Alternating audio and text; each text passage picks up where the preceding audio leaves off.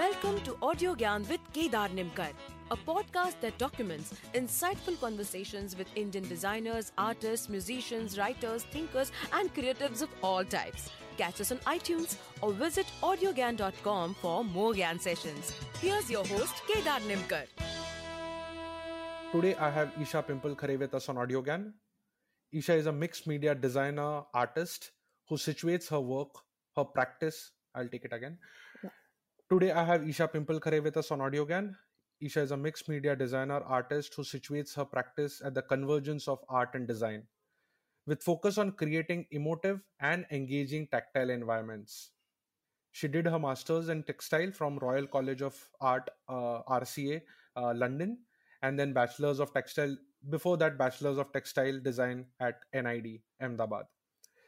For me, textile design is relatively new. So I've come up with some few basic questions to gain some beginner level understanding of this domain and obviously discuss few of her interesting projects which Isha has been exploring. So first of all, Isha, thank you for giving your time and welcome to the show. It's a pleasure to have you. Thank you, Kedar. Thank you for inviting me on the show. Okay. So as I said, I have like really basic questions and just trying to understand what textile design is, and what I've tried to do over last 3 years is when I ventured into animation, it was a relatively new field for me.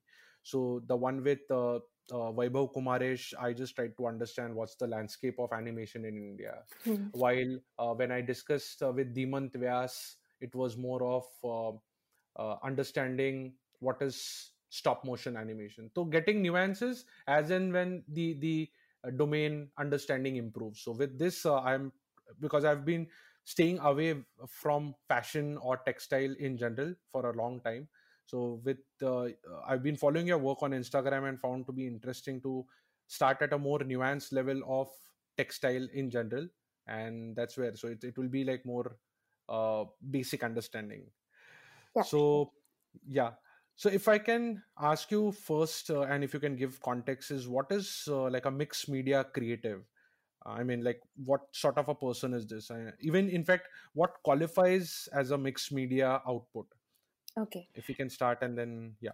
So, I mean, traditionally, even if you kind of break down the word, mixed media basically means when you combine various materials, techniques, processes.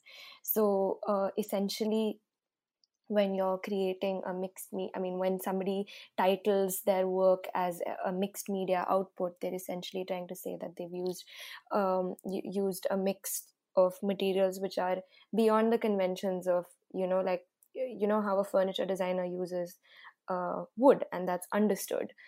So when you start breaking those boundaries and start using a mix of materials to create a certain kind of output, you normally call it a mixed media output. And I guess the word kind of comes from more of an artistic space, because generally mixed media outputs are generally paintings, objects, sculptures, installations. So that's where that word, in my opinion, is borrowed from the art space, really. So, if that kind of answers your question entirely. Yeah, what sort of output... Do these design in your case it's textile, so if you can help us understand the context of you play with fabric and then what's the extension? Yeah. Are you just experimenting with different forms of fabric, or maybe introducing some different domain altogether? Yeah, so I think coming back to the word mixed media again, I think somewhere there is a sense of experimenting. There is a sense of breaking down boundaries and these compartments that you generally create for professions. And when it comes to textiles in specific, why the word mixed media stuck around with me was because I studied a specialization within textiles, which was called mixed media. So within the specialisms, we had quite a lot of freedom to really explore textiles in any which sense that we wanted to. So textiles generally is divided into wovens, print, knitwear, and then beyond that, I guess there's obviously much more that you can do with textiles. But these are generally the more formal, compartmentalization of textiles. So mixed media comes in when your approach to textiles becomes a bit more out of these three contexts. So you might be working with textiles in conjunction with wood, for that matter, or textiles and creating objects and sculptures out of it, which could be a mix of really anything, rope and fabric and embroideries, for that matter. So what you're essentially doing is you're kind of mixing in different elements to bring together and tell a story, whatever it is that you're trying to convey. So from a textile perspective, I guess, a lot of people ask me, especially like my parents' age, there are always people asking me, like, what do you exactly do? And it's difficult for them to sometimes wrap their head around something which doesn't have a very clear-cut output. But I think what mixed media and mixed media in terms of textiles does is also to kind of help you create new avenues for yourself. So explore textile in a new light, for that matter. So what I was studying, especially at RCA, was combining textiles with motors. So bringing in a certain movement within a textile surface using motors. So my material and my techniques were quite varied, right from doing surface manipulation and embroideries, some printing, and then kind of combining this with like heat setting fabric into different shapes, and then eventually connecting them up with motors and then creating movement. So that's sort of, I don't know if that answers your question or I went really far away from it. But no, in fact, that brings me to like a interesting question, and it could be slightly naive, but is it fair to say that these sort of fabrics which are, say, stain resistance, or fabrics which are fragrance, now these days we have that also, so are these outputs of some similar experiments which are happening behind the scene? Yeah, of course. I think textiles is a lot of the times textiles is looked at as a very aesthetic medium, where it's just a beautiful looking fabric, but there's a lot of other stuff people are doing, like you mentioned. Again, these are a lot of chemical processes that you spoke about, but something as new as a field like biodesign, for that matter, there's a lot of textile designers working in that field too, where you're creating a completely new textile surface. You don't need to look at textile as something to do with cloth. When you look at textiles in a more broader sense, you're talking about a two-dimensional surface which holds properties of folding, bending, being able to be created into a 3D structure. So when you kind of expand the idea of textiles, it doesn't anymore become just a fabric that you wear on your body or sits in your couch, but it's actually a surface that, so anything that's a two-dimensional surface that's soft could essentially be called a textile, but it's that's my opinion of it. And if you have any famous people who have done this sort of work,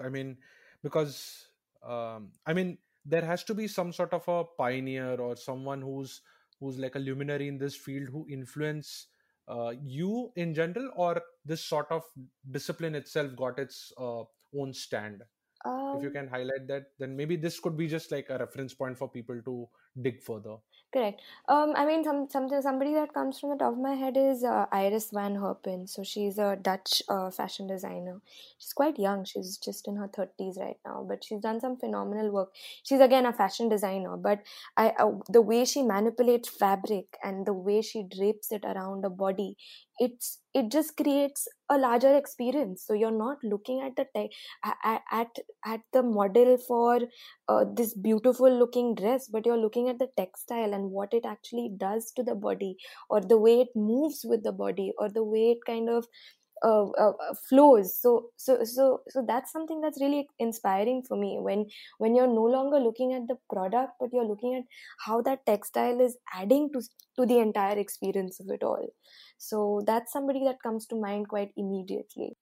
Yeah, and you have like sparked one more question on the same lines, which is, since you mentioned about not just body but also like a couch or like anything, so it just opens up possibilities of thinking textile in a different format. So any like very distinct applications of this sort of a fabric or this sort of a material, how broad is the canvas? You can go from one extreme to the extreme. So like one extreme which is very common in public opinion is would be like fashion design and the stuff that you wear.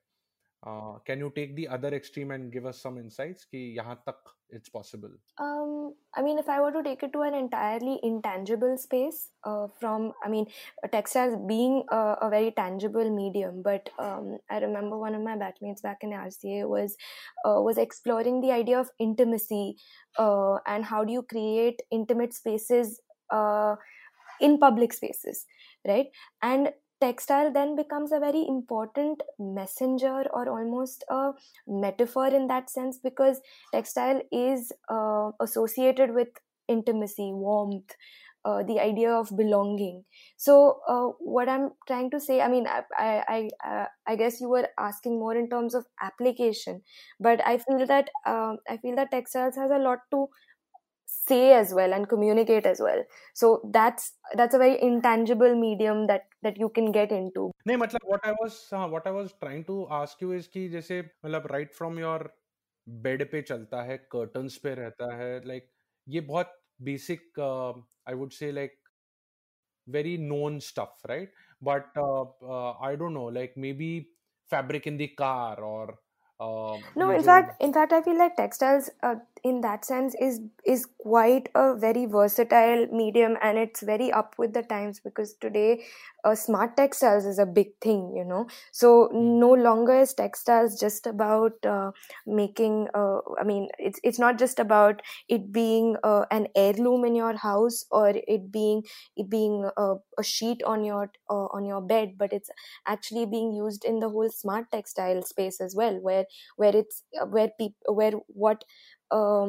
guess people have realized is that the material itself lends itself so well with integrating itself with technology even.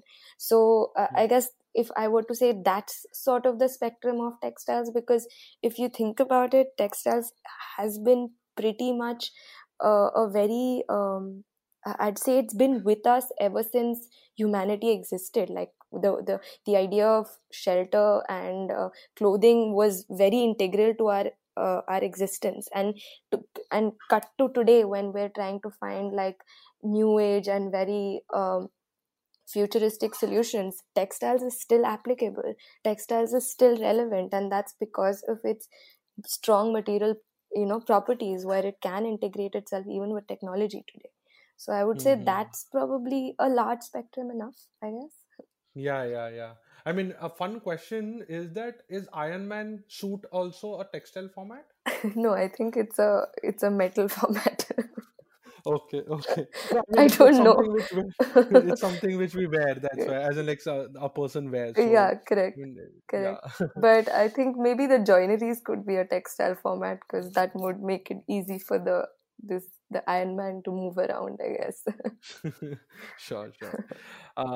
Okay. In like obviously, if one is following you on Instagram, which I am, so like what are you exploring with these flowers and like different shapes with textures and various materials? I mean, I could slightly get a sense of when you said that you try and get more into textile plus mortar, but if you can elaborate on that, and what are these experiments that you are trying to explore? Yeah, so I think the idea with creating kinetic textiles was born out of this realization that we of course live in these highly material environments, right? Like we're not living in jungles and savannas anymore, but we're living in concrete jungles, and we're literally living a very material saturated life. But somewhere our intimacy with our material object is lacking. They're almost like static elements that occupy the space that you occupy. So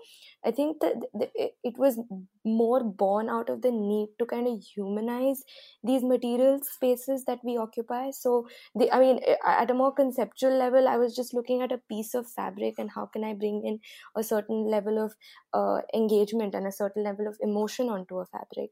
So that's where the idea started. And what I'm actually doing with this is kind of trying to give it these subtle movements and kind of actually trying to control these movements so that they display certain kind of emotions which we as humans can connect to. So even something as simple as a textile expanding and contracting, it's any lay person immediately connects it to breathing, and that creates a value and that creates an engagement with that material and that experience that you have. So I think that's where I'm kind of trying to get at, where I feel that materials needn't always be just static elements that occupy our space, but they could actually be participating elements that you can interact with and invest in and engage with.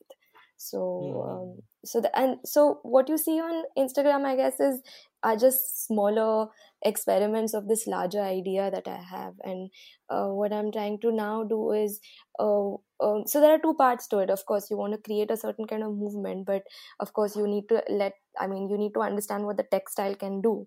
So it's firstly about creating a certain structure. So it may be pleating, or it may be a certain kind of origami fold, and then trying to understand how can you play with that fold and how can you create movement within it, and how can that be maybe reminiscent of a familiar experience that you've had. So maybe you look at something and then you think of something very familiar, but then it's a more material experience that you're having in front of you.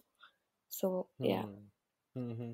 Actually, you nailed it, because when I saw the breathing wala experience with one of the flowers I think you were experimenting with, and that's where I decided to just connect with you and understand that what is this thing that you're building.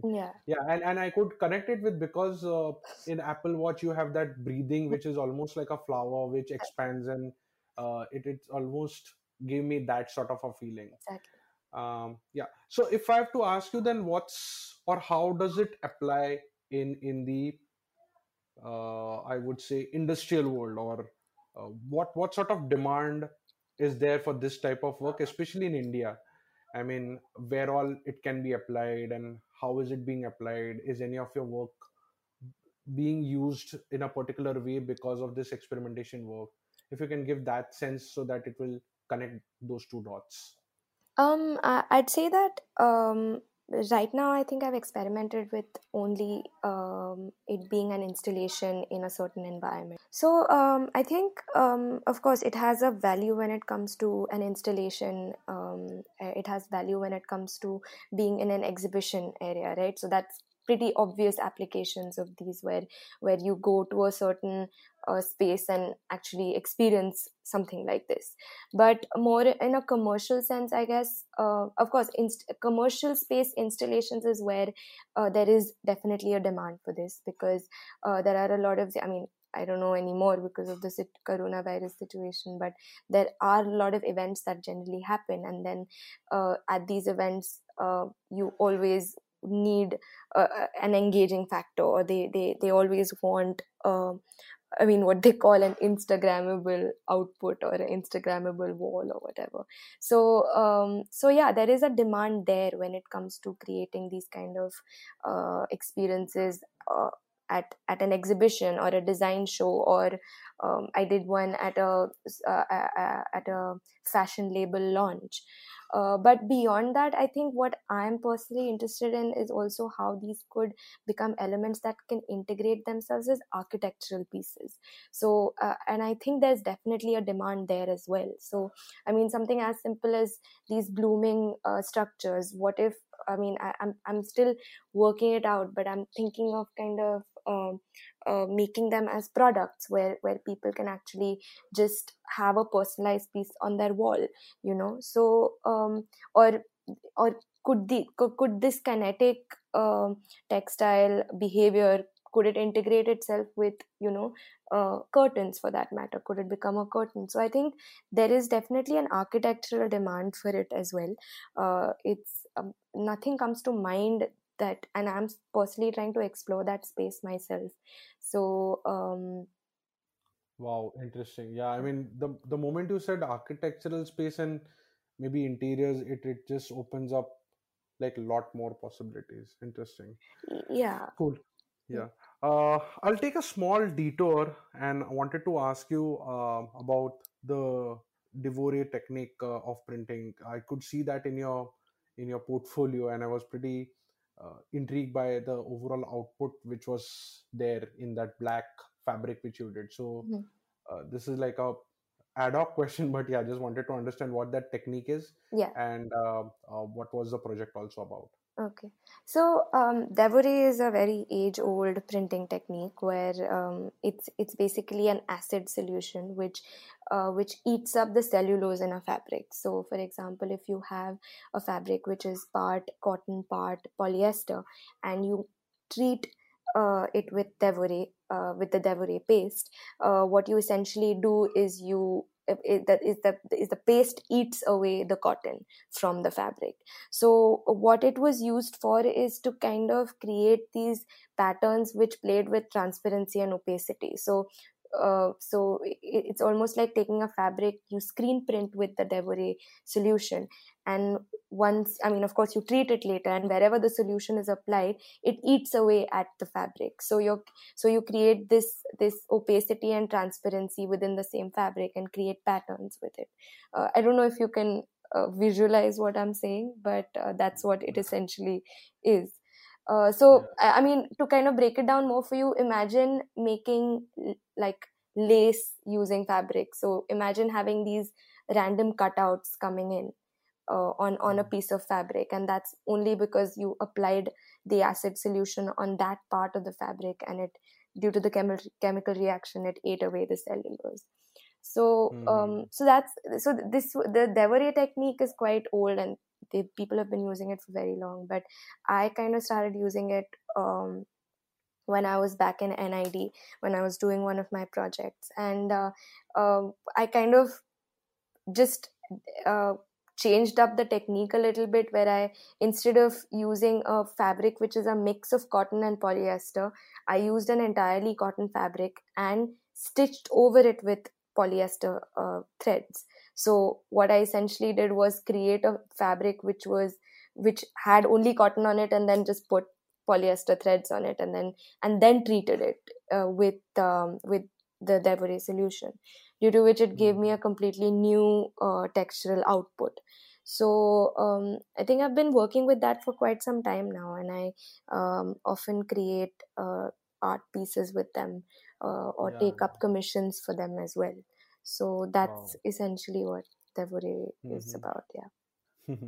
Wow, it looks brilliant. I'm going to add this your link in the show notes, anyways, for people to refer. Yeah, sure. But then just to understand, like there was some typography, then there was some text written on, and then some of them stayed, some of it went away. So when you said it's sort of a screen printing, do you mean that the text which is there was probably written in polyester, and then the rest was cotton? Oh, no. Is that understanding? No. So if you were to look at any of the fabrics that I'm talking about, you see threads, right? Like in these empty spaces where the fabric's been eaten away, you see threads, right? Which is keeping the fabric together. So that is essentially the polyester part. And the cotton that the so but the thread the threads itself, the threads, I found it to be like a sort of a grid structure on which everything was kept, so I didn't realize there was thread, but I thought it's like sort of a metallic strands so those threads are basically stitch lines which are stitched onto the fabric, those being polyester, they, even if you apply the solution on it, the polyester threads don't remain unaffected, but the fabric on which the threads are stitched on, because the fabric is cotton, it gets eaten away and it disappears, right? So that's what it essentially is. Wow, brilliant. Yeah, I mean, I've just like these few questions to begin with. There's a lot more to be now. I've like more food for thought and more questions to be questioned. But I'm always personally curious that these different sorts of experiment with textile, especially with clothes, which happen in these ramp walks and fashion walks where it happens, where they're just exploring, or I would say, I don't know, even call it exploiting the ways people can wear stuff. There's like maybe like 10 feet long gowns and some stuff on their head, and it's really different, which you never see on the road. Okay. Right? So what's going on there? What happens? I'm sure this must have been like a very simple debate which must have started in these sort of communities. Ki kya kar kya rahe ye log? So I'm genuinely curious to understand ki uska which part gets into the mainstream or gets into like Chandni Chowks of India. Correct. So, so what you're talking about, I mean, when you have a run or whatever the outfits that go on the runway, they're not always meant for wearing. They're many a times there to tell a story. So, think of it as these are concept garments almost, which are walking down the runway, and they're trying to tell the larger story of what it is all about, you know. And then the wearable section of it, the variables that they make, which are sold in stores, are always, like you say, subtler versions of it, right? But I think what the designer is always trying to do is, I guess this is again my opinion of it, but I think runway almost becomes like a space, like a free space to kind of really to explore and really push yourself to kind of create stuff, right? And whatever story or concept or inspiration that you have, you kind of take it to its extreme and actually extract it and actually put it out there. So you're not really meant to always wear the outfits that go down the runway, but what's important is what gets drawn from them and what trends are pulled from them, and what finally ends up at a Chandni Chowk could be 1% or 2% of what was shown on the runway, but it came from there. The thought and the idea came from there. So I think that's what it's about. Like, I think you finally have a larger idea from where you start drawing trends, and then those trends translate into outfits that you and me wear, you know. So that's how it works. Wow, brilliantly put. I mean, I was just going to ask you like a further explanation that when you look at these concept cars, or when you look at some cutting edge work done in some different domains, like even Elon Musk thinking of like moving to Mars, right? And these are really blue sky ideas. I always used to wonder that, where is it, like grassroots level pe kab aayega aur kaise aayega? Is was my genuine question. Correct. But I think you've like established it nicely, saying that maybe 1 or 2%, depending on the domain where people are aspirational, or they have that aspiring feeling about. I think the idea always needs to take root, right? Something like going to Mars, even unless the idea takes root, it won't grow. So for that idea to really take root first, you need to kind of have these really almost obnoxious sometimes, you know, ideas coming out which finally make sense eventually when they kind of sit with you and take root. So that's what it essentially is, I guess. Wow, cool. One last question, which is sort of a personal one. What made you pick this domain? I mean, what made you cross these boundaries or just explore this medium? I mean, or because I'll give you a background why I'm asking this as well, because a lot of times I've interviewed with furniture designers and interior designers, and sometimes painters as well, right? There is a lot of painters try their hand at, say, sculptor as well. So they want to move from one domain to other, maybe because the expression is still not manifesting the way they want it. So on that lines, I want to understand ki, where did this all start from? I mean, what made you push these boundaries or trying to push these boundaries? I think I never liked compartmentalizing things. Like, I didn't ever like the tag of just a textile designer, because I mean, if you personally ask me, I'm still at a stage where I'm still growing and establishing myself and understanding what my practice is about. So I think moving from one medium to another, I don't think it was a very conscious decision. It was more, it's more about something I wanted to do, because I wanted to say something which maybe couldn't have been possible just with textiles.